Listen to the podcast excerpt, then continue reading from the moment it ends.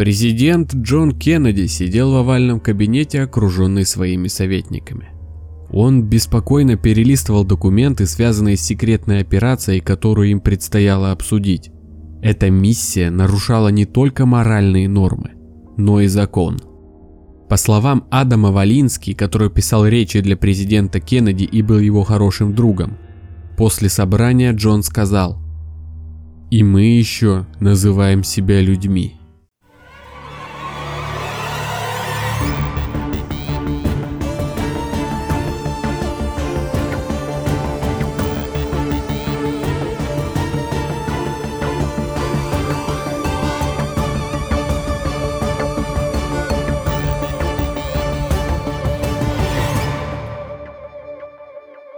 Всем привет! Вы слушаете подкаст «Заговор». Меня зовут Андрей. Всем привет! Меня зовут Витя. Мы подкаст о конспирологии. Здесь мы рассказываем вам о самых разных теориях заговора, тайнах, легендах и стараемся делать это интересно и весело. А перед началом, как обычно, обсудим самое интересное за прошедшую неделю.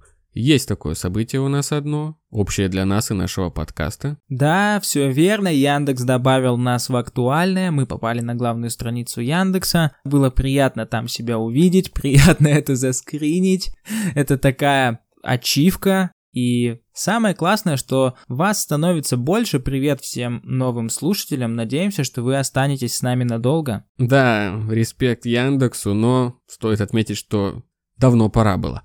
И да, всем новым слушателям привет. Рады, что ваши уши и наши голоса встречаются в такой точке, как подкаст «Заговор». А что помимо того, что нас добавили в актуальное на главную страницу Яндекс.Музыки, что у тебя еще произошло? Чем хочешь поделиться? Да я вообще на этой неделе задумался, стоит ли со слушателями чем-либо делиться. Потому что мы запостили мем, где, высмеиваются подкастеры, которые обсуждают в эфире своих подкастов свои мелкие проблемы, свои дурацкие дела, свою личную жизнь и так далее. И фидбэк был в таком духе, что типа, да, нам тоже это не нравится, да, вообще-то это не круто, не люблю, когда так делают, но мы же делаем то же самое, и я задумался, так, насколько эта рубрика вообще нужна? Что думаешь по этому поводу? Я недоволен фидбэком на этот мем. Наши слушатели меня расстроили, не буду этого скрывать. Но, честно говоря, вряд ли что-то изменится. Мы и так в «Тайнах 20 века» убрали эту рубрику для тех, кто ее не любит. Но мне всегда нравилось ощущение какой-то короткой дистанции с каким-либо контент-мейкером, ютубером, блогером, неважно. И хочется как-то в нашем продукте... тоже это продолжать поддерживать. Тогда не называй наш продукт продуктом. Да, согласен. Мы не продукт. Согласен. Извини подкаст.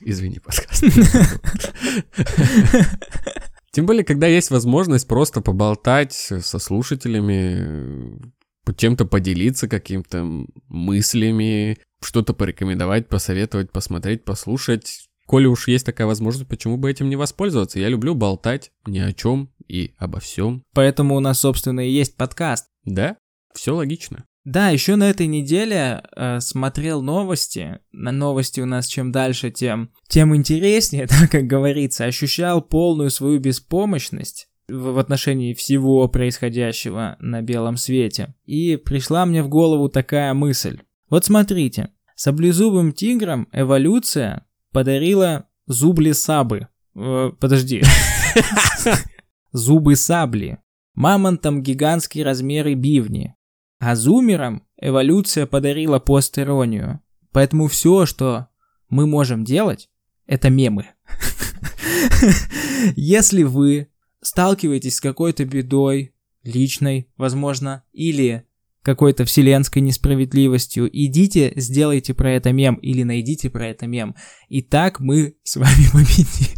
Это наша суперспособность, это наш эволюционный механизм. Если бы супергероев придумали не в 50-е годы, а сегодня, то это был бы админ паблика, стендап-комик. Да, поэтому вот прикольно было бы посмотреть какое-нибудь кино, типа «Зумеры», нет, «Постерония против саблезубых тигров», где в мире остались только саблезубые тигры и зумеры. Была раньше передача по Discovery, где сравнивали воинов разных эпох, с их оружиями и тактиками борьбы, там симулировали на каком-то суперкомпьютере их битвы. И я думаю, в одну калитку бы саблезубый тигр порвал Зумера. Просто Зумер. Как безнадежно. Вот видите, какие отборные мысли. Что было бы без рубрики, без лишних разговоров? Вы бы не смогли их услышать, и ваш день не стал бы лучше. Ну и на этом уже можно заканчивать, стоит, я думаю, да? Но, опять же, важно для наших новых слушателей напомнить, что у нас есть социальные сети, Телеграм, ВКонтакте, где вы можете найти мемы, материалы к выпускам, обложки, конспирологические опросы, новости, анонсы стримов, возможно. YouTube-канал у нас есть, да, подписывайтесь, жмите на колокольчик. И еще у нас есть почта, на которую вы можете присылать свои собственные конспирологические теории для нашего шоу «Шляпа из фольги». По-моему, все. Да, это все, можем переходить к выпуску. Начинаем.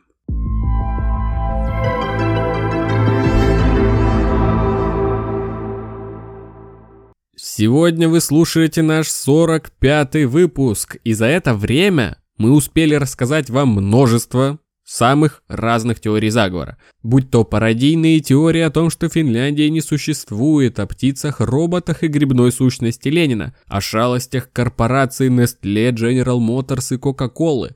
Вместе с вами мы искали мировое правительство, разоблачали исторические заговоры и много чего еще. Но мы ни разу не касались деятельности спецслужб. Да, это жесть, потому что работа спецслужб — это буквально заговор на заговоре. Эти ребята втайне от других спецслужб, гражданского общества, а зачастую и собственного правительства, готовят и совершают операции, которые могут менять целые политические режимы и влиять на общественное мнение. При этом вся их деятельность прячется от нас под грифом «совершенно секретно». В рамках этих операций они могут, например, убивать и похищать людей, заниматься дезинформацией, читать личные переписки и много чего еще. Настало время открыть этот ящик Пандоры, и начнем мы с Центрального разведывательного управления, как самой влиятельной и распиаренной спецслужбы в мире. Посмотрим, какими методами они работают на примере операции в заливе свиней. Для начала немножко исторического контекста. В 1952 году Фульхенсио Батиста организует на Кубе военный переворот и назначает себя временным президентом. США признают правительство Батисты законным, и, оказавшись у власти, он открыл дорогу для игорного бизнеса в Гаване. Гавана стала латиноамериканским Лас-Вегасом, а весь туристический и развлекательный бизнес в стране контролировался, конечно, американской мафией. На острове появились банды мафиози, в задачу которых входило похищение девушек и принуждение их к занятию проституцией. В Гаване появилось больше 8500 публичных домов, в которых работало более чем 22 000 человек. Условия существования в них были такие плохие, что среднее время жизни рядовой проститутки после начала работы не превышало 7 лет. Американские монополии контролировали почти 70% экономики Кубы, что просто какое-то невероятное безумие. Подавляющим большинством земли владели крупные латифундисты, конечно же, американские. А безработица на Кубе десятилетиями держалась на уровне 30%, а к 1958 году достигла и 40%. Батиста получал от мафии миллионные взятки в виде подношений, позолоченный телефон или, к примеру, ночной горшок из серебра. Вот в какой-то момент у ребят начинает крышу сносить конкретно вообще. Да, согласен. Типа, нафига нужен золотой телефон или горшок из серебра? Да, жестко мне не хватает сейчас золотой трубы. Жаль, моя труба пластмассовая, как у всякой челяди. Я же диктатор, мне нужна золотая труба. Что это за бред вообще? Еще кучу экзотических животных мне привезите. Да, я вчера видел новость, что в Колумбии сейчас жесткая проблема. Там развелись бегемоты. А знаешь, как они развелись? Их туда привез Эскобар. Эскобар, да-да-да. Он привез себе бегемотов, 4 штуки, его грохнули, бегемоты разбежались и расплодились, там сейчас их сотни. И их планируют усыплять и вывозить на родину. Короче, сносят у всяких ребят крышу конкретно на золотые телефоны бегемотов и львов. Да, я тоже не совсем могу это понять, хотя, ну если... Технологический процесс имеет там свой потолок, и ты не можешь, имея кучу денег, купить более высокотехнологичный телефон, потому что, ну, его просто нет в природе, и ты просто запихиваешь золото в то, что есть. Это крайняя степень крутости. Ну да, по такой логике, видимо, они и действовали. Да, и несмотря на такие локальные, точечные экономические успехи, положение рядовых граждан на Кубе, конечно, оставалось тяжелым, страна была довольно бедной. Но тут на сцене появляются Фидель Кастро и Эрнесто Команданте Че Гевара, который, в свою очередь, уже под антиамериканскими патриотическими лозунгами начинает вооруженное сопротивление. Как мы знаем, у Фиделя Кастро и его друзей все получилось, и 1 января 1959 года Фульхенсио Батиста бежал прямо с новогоднего банкета, прихватив с собой большую часть золотовалютных запасов Центрального банка страны. Это, по-моему, такая сцена была в «Крестном отце», втором или третьем «Крестном отце» была сцена побега, вот это прямо. Ну, то есть красиво все, как в кино, реально. Да. Часть золотовалютных запасов с собой прихватил. Обчистил страну напоследок. Да. Дальше, по информации с сайта ЦРУ, события складываются следующим образом. В феврале 1960 года Куба подписала соглашение о покупке нефти у Советского Союза. Когда принадлежащие США нефтеперерабатывающие заводы в стране отказались перерабатывать советскую нефть, Кастро захватил предприятие, и США разорвали дипломатические отношения с кубинским режимом. К огорчению администрации Эйзенхауэра Кастро устанавливал все более тесные связи с Советским Союзом, одновременно резко осуждая США. Американо-кубинские отношения еще больше ухудшились, когда Кастро и советский премьер Никита Хрущев подписали серию пактов, которые привели к крупным поставкам экономической и военной помощи в 1960 году. В течение года Кастро провозгласил себя коммунистом и захватил оставшиеся американские активы. Создание коммунистического государства в 90 милях от побережья Флориды вызывало очевидные опасения по поводу безопасности в Вашингтоне. И не понравилось президенту Эйзенхауэру. Эйзенхауэр поручил ЦРУ провести тайную операцию по избавлению острова от самопровозглашенного лидера. Да, это написано прямо на сайте ЦРУ, это типа не информация с сайта канала Царьград там или еще какого-нибудь, это прямо на сайте ЦРУ, да, президент нашей страны поручает свергнуть президента другой, можем себе позволить, как говорится. Но самое интересное, это, конечно, методы, которыми планировалось это сделать. Что предполагал этот план? Во-первых, создание единой кубинской оппозиции. Пока нормально, пока логично. Развертывание радиостанции для серого вещания в Кубе на коротких и длинных волнах. Продолжение создания на Кубе разведывательной и подрывной сети. И продолжение подготовки к созданию военизированной силы вне Кубы. Согласно информации с сайта Госдепа США, цель изложенной программы – добиться смены режима Кастро на более преданный истинным интересам кубинского народа и приемлемым для самой Америки. Но сделать это нужно было таким образом, чтобы избежать любой видимости внешнего вмешательства США. Чистой воды конспирология. Да, они такие сидят. «О, чувак, посмотри, какой Кастро непреданный кубинским интересам!» Как же кубинский народ недоволен. Нужно что-то с этим делать. То ли дело был Батиста, славный малый, 8500 борделев. А какой у него телефон сотовый? Но это была вертушка, а не сотовый телефон.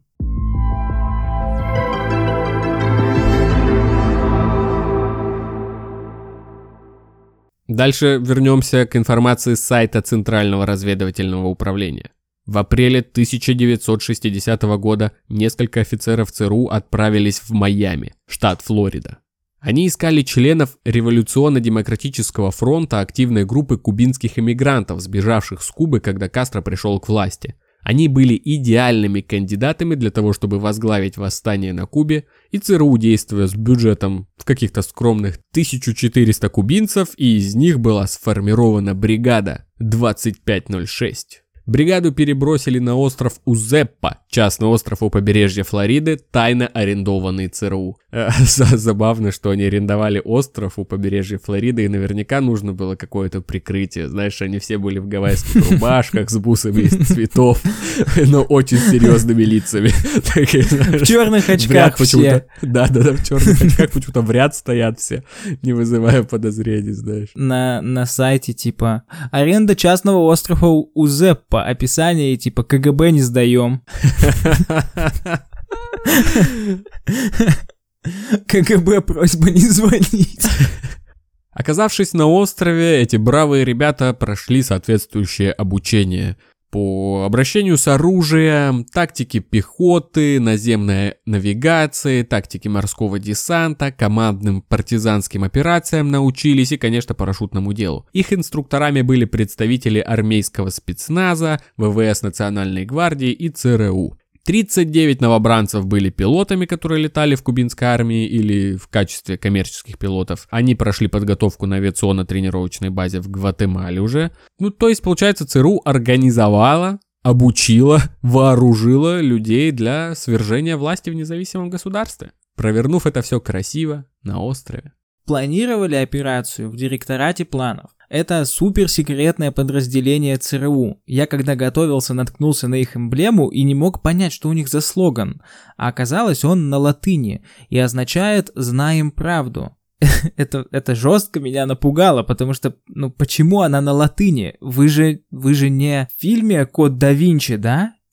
Зачем вам делать тайное общество со слоганом на латыни? Вы же типа в своем уме? Чтобы я потом это узнал и испугался. Давай чуть пораньше вопрос «зачем» зададим. Зачем секретному подразделению ЦРУ вообще эмблема и слоган? Я понимаю, тайное общество, студенческое какое-нибудь в колледже братство. Вы спецслужба. Видимо, не так много различий у тайных обществ и спецслужбистских подразделений. И футбольных команд тогда еще. Вернемся к делу, да? Сначала Штаты планировали свергнуть Кастро путем партизанской войны, но потом посидели, все прикинули, и стало понятно, что нужна полноценная высадка морского десанта, что, конечно, куда более масштабный проект. Эйзенхауэр эту идею поддержал, но требовал, чтобы рука Америки не была видна. При этом никаких официальных документов он не подписывал. Делалось это с целью оставить возможным так называемое правдоподобное отрицание. У этого словосочетания даже есть страничка на Википедии и определение. Правдоподобное отрицание – это поведение, при котором лицо, совершившее действие или отдавшее распоряжение, сохраняет возможность в дальнейшем отрицать свою вовлеченность без большого риска быть увлеченным во лжи. В политике секретная операция отличается от открытых действий государства именно возможностью ее правдоподобного отрицания. То есть они такие пришли и такие: ну что, делаем Куба Либре? И он такой: да, с двойным льдом, парни. И они такие, типа, все, поняли друг друга, а потом в случае какого-нибудь опроса он положит руку на Библию и скажет: я не знаю, о чем вы говорите, никаких документов я не подписывал. Я заказывал освежающие напитки. А в конце еще, наверное, он добавил: если что, вы меня тут не видели. Президент. Своим спецслужбам прямо в овальном кабинете. В овальном кабинете. Да. Смешно. Очень смешно. Вызывает к себе, рассказывает про это, а потом говорит: ладно, вы свободны, если что, вы меня тут не видели. А, господи.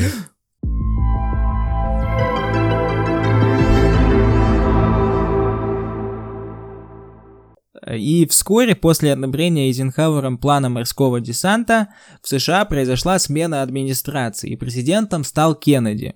который был предупрежден об операции еще на этапе выборов. Ну тут тоже такой момент тонкий, типа, а почему его вообще предупреждали? Всех, что ли, предупреждали кандидатов? Типа, внимание, внимание, мы готовим такое. Или, может быть, чтобы он потом не удивлялся, непонятно, в общем-то. Может, для того, чтобы проверить его на прочность, знаешь, всем кандидатам сообщают. Вот такие дела, нужно такую операцию провернуть будет 100%. По зубам ли тебе это, Джон? Вот видишь, а это о чем говорит? О том, что президент-то такие вопросы не решает, получается. Ну да, решают спецслужбы с эмблемами и латинскими слоганами. Да, как же круто. Да. Хорошо, что мы совсем это не контролируем. Обожаю ничего не контролировать. На этапе подготовки к операции было несколько вариантов, но в итоге остановились на следующем. Опять цитируем сайт Центрального разведывательного управления. Для простоты план вторжения в залив свиней можно разбить на 3 этапа. Первая фаза. Уничтожить как можно больше боевых самолетов Кастро. Для этого пилоты бригады 2506, той самой, которая у нас скомпоновалась из беженцев и готовилась в США, планировалось разбомбить 3 базы ВВС Кастро, а прикрытие для этих взрывов было простым. Пилоты бригады будут изображать из себя пилотов ВВС Кастро. По легенде, они якобы рассердятся на Кастро, возьмут свои самолеты и расстреляют собственные базы ВВС, а затем полетят в США и дезертируют. Этот первый удар должен был быть нанесен за 2 дня до вторжения. Вторая фаза. Уничтожение всех оставшихся боевых самолетов флота Кастро, которых эта участь обошла в первой фазе. Пилоты бригады 2506 планировали сбросить бомбы на ВВС Кастро в утренние часы перед основным вторжением, чтобы уничтожить все оставшиеся боевые самолеты. А третья фаза — это уже полное вторжение на Кубу по морю и воздуху. Ну а дальше как попрет, то есть там либо уже гражданская война начнется, либо заранее подготовленное временное правительство попросит помощи у США, и те как бы уже вторгнутся на Кубу. Как все прошло на самом деле, узнаем чуть позже, а пока расскажем о еще одной развивающейся параллельно операции, целью которой было убийство Фиделя Кастро. Известно о планировавшихся покушениях стало благодаря комитету Черча, специальному комитету Сената США в 1975 году, который расследовал злоупотребления со стороны ЦРУ, АНБ, ФБР и налоговой службы. Возглавлял комитет Фрэнк Черч. Среди наиболее шокирующих разоблачений комитета можно назвать операцию МК-Ультра. Ох уж это МК-Ультра, когда-нибудь мы до нее доберемся. Да, операция, в ходе которой накачивали наркотиками и пытали ничего не подозревающих граждан США в рамках экспериментов над людьми по контролю над разумом. Ну, ничего необычного.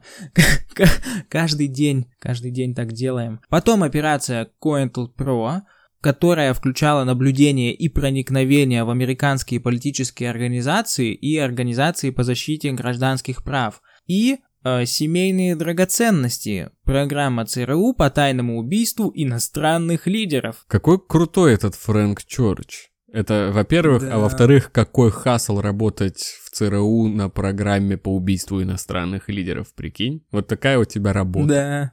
Это чё? Типа в Тиндере описание, знаешь? Так вот, согласно рассекреченным документам, покушением на Кастро интересовались американская, кубинская и итальянская мафии. Во время операции в заливе свиней в подготовке покушения участвовали американские гангстеры итальянского происхождения. Джон Розелли, Сальваторе Джаканто, Санта Трафиканте младший, Вито Скалетта, Энтони Сопрано. Саша Белый, да. В 1960 году Момо Сальваторе Джаканто, который стал главой чикагской мафии после Аль Капоне, и Санта Трафиканте... Ни много ни мало, да. И совместно с Санта Трафиканте, главой синдиката Майами, получили от ЦРУ сообщение о возможном убийстве Кастро. Оба они были в числе 10 наиболее разыскиваемых ФБР преступников. Отборные подонки просто, патентованные. В некоторых документах указывалось, что Джаканто рискнул взять на себя обязанности по подготовке покушения. Он собирался отравить еду и напитки, которые передавал Кастро его личный врач. Пилюли с ядом были созданы в лабораториях ЦРУ, и передавать их должен был Хуан Орта, один из деятелей правительства Кубы.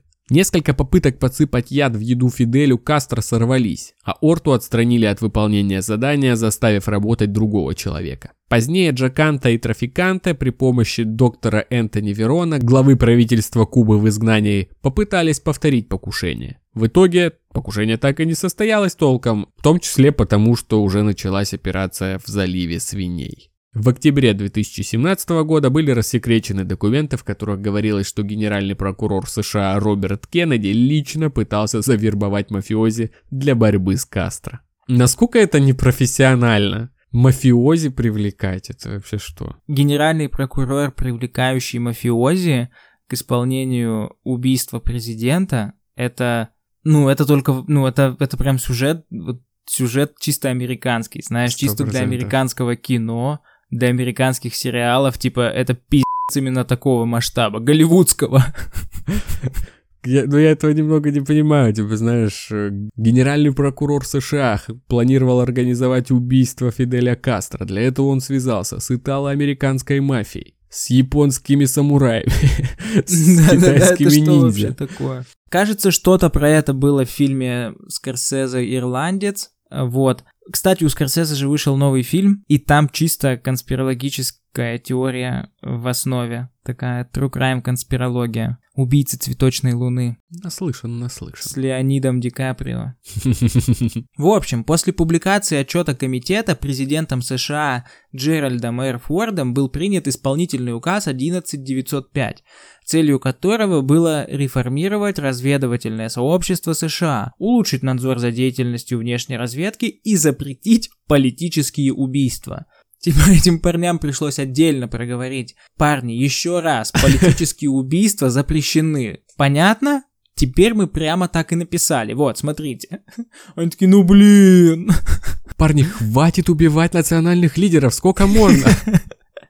Ну, простите. Это, знаешь, это как в Южном парке, когда из-за ковида полицейские потеряли работу и устроились в школу учителями. И начальник их собирает и такой: парни, и на этот раз серьезно, никаких случайных убийств, окей? И они такие: о, ну, нет. Ну, почему?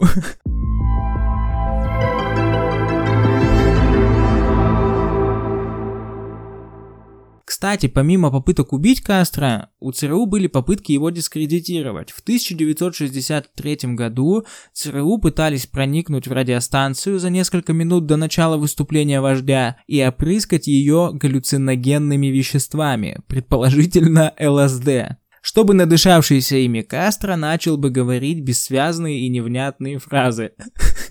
Вот эту операцию кто разрабатывал? Джона Хилл? Типа... Что такое? Почему так? Ну, это, судя по всему, в то время был такой спецслужбистский мейнстрим. Все, в любой непонятной ситуации опрыскай ЛСД все поверхности. Парни, школу захватили террористы. Пробовали дать им ЛСД. Блин, я не знаю, почему-то у меня это в голове все в комедию в какую-то большую превращается. Да, выглядит и вправду комедийно. А главное, прикинь, распрыскивание ЛСД на Кастро перед эфиром могло вообще сломать американцам все. Прикинь, типа, Фидель Кастро под воздействием ЛСД начинает на радио, вот так же, как мы сейчас в формате подкаста, вещать.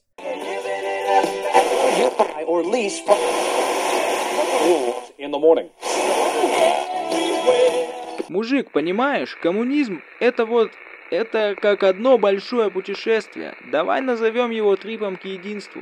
Это идея, что весь мир – это одна большая семья, и все делят все. Все, чувак, все вещи общие, никто не гонится за собственностью, потому что собственность – это как бы цветные иллюзии, мешающие видеть настоящую красоту мира. И в этом трипе нет никаких лидеров, мужик. Все решают все вместе. И нет того, кто командует всеми. Мы просто сливаемся в этом космическом потоке сознания, где нет различий, а только гармония и мир. Все телепатически связаны друг с другом и понимают нужды каждого. Индивидуализм исчезает, и мы становимся единым целым. И это просто вау. И еще нет никаких границ, никаких наций или войны. Все эти кровавые конфликты прошлое, мы просто получаем знания, опыт и любовь. Любовь, брат! Она наполняет все наши сердца и души. Мы просто живем в гармонии с природой и друг с другом. Понимаешь, это как путешествие в мир без границ, без барьеров и без ограничений. Это мир мира, брат. В этом контексте то, что Ленин был грибом, играет новыми красками. О, да. Такими психоделическими немножко, кислотными. Возможно, люди так и становятся коммунистами, знаешь, не читая всякую душную многотомную литературу, один раз хорошенько обдолбавшись грибами ЛСД. Коммунизм просто снизошел на них. Ну, мы уже проводили параллель между коммунизмом и религиозными объединениями в выпуске о Ленине Грибе. Но никого в итоге ЛСД не накачали. Все в реальности складывалось немного иначе, немного скучнее. Вернемся к операции в заливе свиней. Рано утром 15 апреля 1961 года была развернута первая фаза. 6 бомбардировщиков Б-26 нанесли удары по 2 аэродромам, 3 военным базам и аэропорту Антонио Масио. Все это было нужно для того, чтобы уничтожить кубинские ВВС. Самолеты были специально отремонтированы, сделаны так, чтобы соответствовать самолетам ВВС Кубы. Каждый из них был оснащен бомбами, ракетами и пулеметами. Примерно через 90 минут дезертировавший в кавычках пилот, член бригады 2506, взлетел на своем самолете американского производства, также замаскированном под самолет ВВС Кубы. Однако его самолету было уделено повышенное внимание. Маркировку затерли грязью, чтобы она выглядела потертой. В кабине пилотов находился фальшивый журнал полетов и прочие документы, обычно которые можно встретить в кубинских военных самолетах. Наконец, поскольку перебежчик, обстреливающий собственную базу, скорее всего, встретит сопротивление, его самолет был прострелен пулевыми отверстиями, то есть заранее все продумано. Пунктом назначения этого перебежчика был международный аэропорт Майами. Он передал по радио сигнал бедствия у берегов Флориды и сообщил властям США, что дезертирует из кубинских ВВС, что у него проблемы с двигателем, и запросил разрешение на посадку.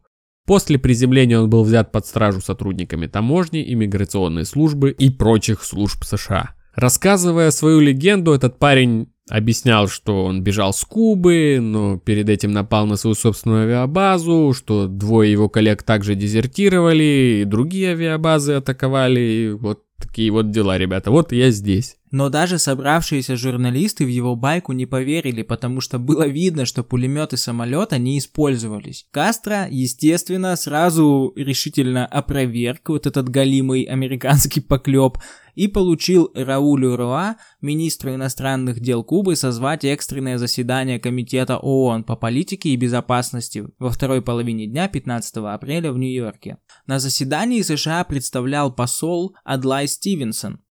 Стивенсон показал фотографии самолетов и категорически заявил, что США не имеют никакого отношения к авиаударам. Он настаивал на том, что атаки были совершены перебежчиками из собственных ВВС Кастро. Однако фотографии, вот те самые фотографии, которые он показывал, развенчали эту легенду. При внимательном рассмотрении на самолете, который управлял перебежчик, можно было различить металлический нос.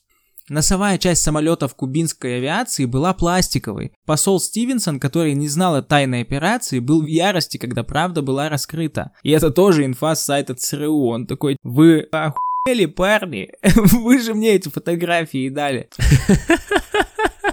В общем-то, для операции это имело катастрофические последствия, потому что та самая рука США уже была видна всем. Кеннеди в срочном порядке запретил использовать американскую авиацию при вторжении. План пришлось менять за считанные часы на коленке, но дальнейшие события к конспирологии имеют мало отношения. Армия Кубы разгромила интервентов, вторжение в залив свиней до сих пор один из крупнейших провалов в истории ЦРУ, а Фидель Кастро пережил более 600 покушений и умер естественной смертью в возрасте 90 лет. Ну и, наверное, тут стоит сказать, что Фидель Кастро, как активное действующее лицо революции, наверное, тоже не был самым приятным чуваком, да? Ну, потому что революции, да, да, в принципе, да, да, да, дело супер страшное. Неоднозначный персонаж. Но в описываемых событиях очевидно, что он явный протагонист. Он вот только-только выгнал абсолютно безумного какого-то Батиста, диктатора, да? Батисту, и встал у власти, ну, там подружился с Советским Союзом, коммунистическая идея еще жива, еще вообще там цветет и пахнет, и очевидно, что на этом этапе он, ну,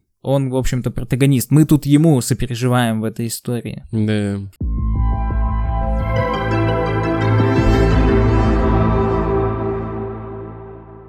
Но, конечно, американцы не могли оставить вот этот триумф Кубы просто так, незамеченным. Согласно документам, рассекреченным в 1997 году, Министерство обороны США в 1962 году представило Кеннеди план операции «Нортвудс». Вот это настоящая жесть. Операция предполагала осуществление террористических акций с мнимыми или реальными жертвами на территориях как Кубы, так и США, ну и еще некоторых других стран. Это должны были быть угоны самолетов, имитация враждебных действий под чужим флагом, организованные государством акты террора и так далее. Вообще, среди прочих тактик ведения этой операции рассматривались следующие варианты. Диверсии внутри и вокруг американской военной базы у Гуантанамо. В качестве примеров рассматривались поджоги самолетов, затопление кораблей, при этом нужно было опубликовать список несуществующих погибших. Или, например, затопление судна с кубинскими беженцами. Ну, от лица режима Кастро они хотели затопить судно с кубинскими беженцами и показать: посмотрите, это кошмар, мы должны срочно вторгнуться на Кубу и решить все свои вопросы. Кубинским беженцам вообще не позавидуешь, потому что также планировалось организовывать террористические акты в Майами и других городах Флориды, направленные на кубинских беженцев. Также планировалось провести арест кубинских агентов и опубликовать фальшивые документы, которые их дискредитировали, говорили о том, что они плохие ребята. Что-то тут замышляют. Совершить авианалет на территорию сопредельных с Кубой государств. Типа, эти парни тогда вообще не стеснялись. Да, просто типа тех, кто рядом, чуть-чуть прикусить, чтобы поднапряглись все. Также они хотели имитировать атаки на пассажирские самолеты, сбивать беспилотные американские самолеты, взрывать корабли радиоуправляемые, использовать для этого всего специальные истребители. Ну опять, то есть перекрашивать в кубинские самолеты свои и бомбить их территорию. Конечно же, ответственность за все подобные действия должна была возлагаться на кубинские силы и на кубинское правительство, на Кастро, для оправдания дальнейшей, уже планируемой на этом фоне американской агрессии против Кубы. Ну и как мы говорили в нашем вступлении, по словам Адама Валински, который писал речи для Кеннеди, был его близким другом, после собрания, на котором обсуждался этот план, Джон сказал: «И мы еще называем себя людьми». Да, это вообще полный трэш, потому что вот я, например, этого факта не знал, а сейчас это, ну, это буквально документальный факт, то есть такая операция разрабатывалась. То, что она, в принципе, может прийти в голову спецслужбам и может на полном серьезе обсуждаться на таком уровне, действительно, без иронии заставляет задуматься, а что там на самом деле случилось с Перл-Харбором или башнями-близнецами, или с кучей других терактов. Нужно, наверное, как-то расставить их, знаешь, вот все теракты, причем точно не только в Соединенных Штатах Америки, да? Расставить все теракты и посмотреть, что за ними последовало, какие события за ними последовали, кто получил от этого выгоду, и, возможно, почесать репу и подумать: ага, так все не так однозначно, как говорят самые умные из людей. Страшно становится, когда начинаешь думать о том, как это все разрабатывается. Это же, допустим, если какое-нибудь крушение пассажирского самолета, это же не просто какой-то рандомный пассажирский самолет, это же они как-то выбирают по каким-то статистикам, цифрам, по количеству людей на борту. Возможно, на борту должен присутствовать какой-нибудь там актер или там детская футбольная команда, знаешь, чтобы максимальный резонанс поднять. Да-да-да, ты прикинь, вот это, такие вещи обсуждаются нахрен. Однозначно. И это, фух, как стрёмно. Но знаешь, что самое страшное? Очевидно, что это вот только-только там начало холодной войны, ну, В общем-то, они свои методы только разрабатывали. Ты представляешь, на каком уровне сейчас находятся эти провокации с нашим уровнем развития? Типа, если они хотя бы как технологии, в параллель с технологиями развивались, что они могут делать в таком случае? Да, сейчас уже к мафии вряд ли они будут обращаться за тем, чтобы она отравила кого-то. Плюс, также, наверное, о том, как они сейчас хаслят, говорит то, что они... все свои прошлые хаслы рассекретили. Типа, настолько им уже это не важно, настолько они далеко ушли. Ну, по моему предположению, что можно просто говорить открыто о том, что было раньше. Это вообще загадка. Зачем? Ну, есть версия, что они публикуют эти секретные документы в процессе внутриполитической борьбы. Потому что... одни кланы воюют с другими кланами, и когда-то клан силовиков ослабевает, и, значит, эту информацию сливает, это на них поддавливает, потом они что-нибудь другое делают. Короче, они вынуждены делать друг другу подлянки, и таким образом их делают. Ну, слушай, довольно правдоподобно. Ну, еще можно рассмотреть вариант, что это какие-то лютые майндгеймс с населением, просто чтобы как-то легитимизировать, чтобы они отцепились от них сейчас, типа, вот, мы как бы больше не такие...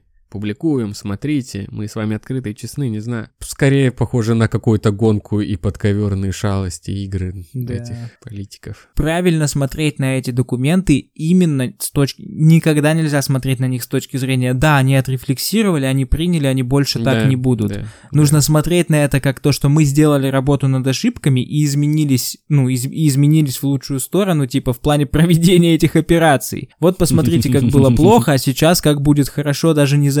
заметите. Да. Ну а на этом на сегодня у нас все. Спасибо всем, кто дослушал до этого момента. Приходите к нам в комменты в Телеграм и в ВК. Оставляйте смайлик. Какой смайлик? Смайлик в черных очках, может быть? Да, смайлик в черных очках, типа спецагент. Да, оставляйте смайлик в черных очках. Если вы слушаете нас на Apple подкастах, то оставьте отзывы на Apple подкастах, пожалуйста. Да, ставьте отзывы. Кстати, для новых слушателей мы оставляем тайные знаки, если дослушиваем выпуски до конца, поэтому приходите в комментарии, новички. Новички, приходите в комментарии, оставляйте эмодзи с черными очками.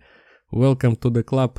Ну а мы отправляемся свергать режимы в независимых государствах и тайно убивать национальных лидеров. С вами был подкаст «Заговор». Услышимся на следующей неделе. Пока. Всем мир.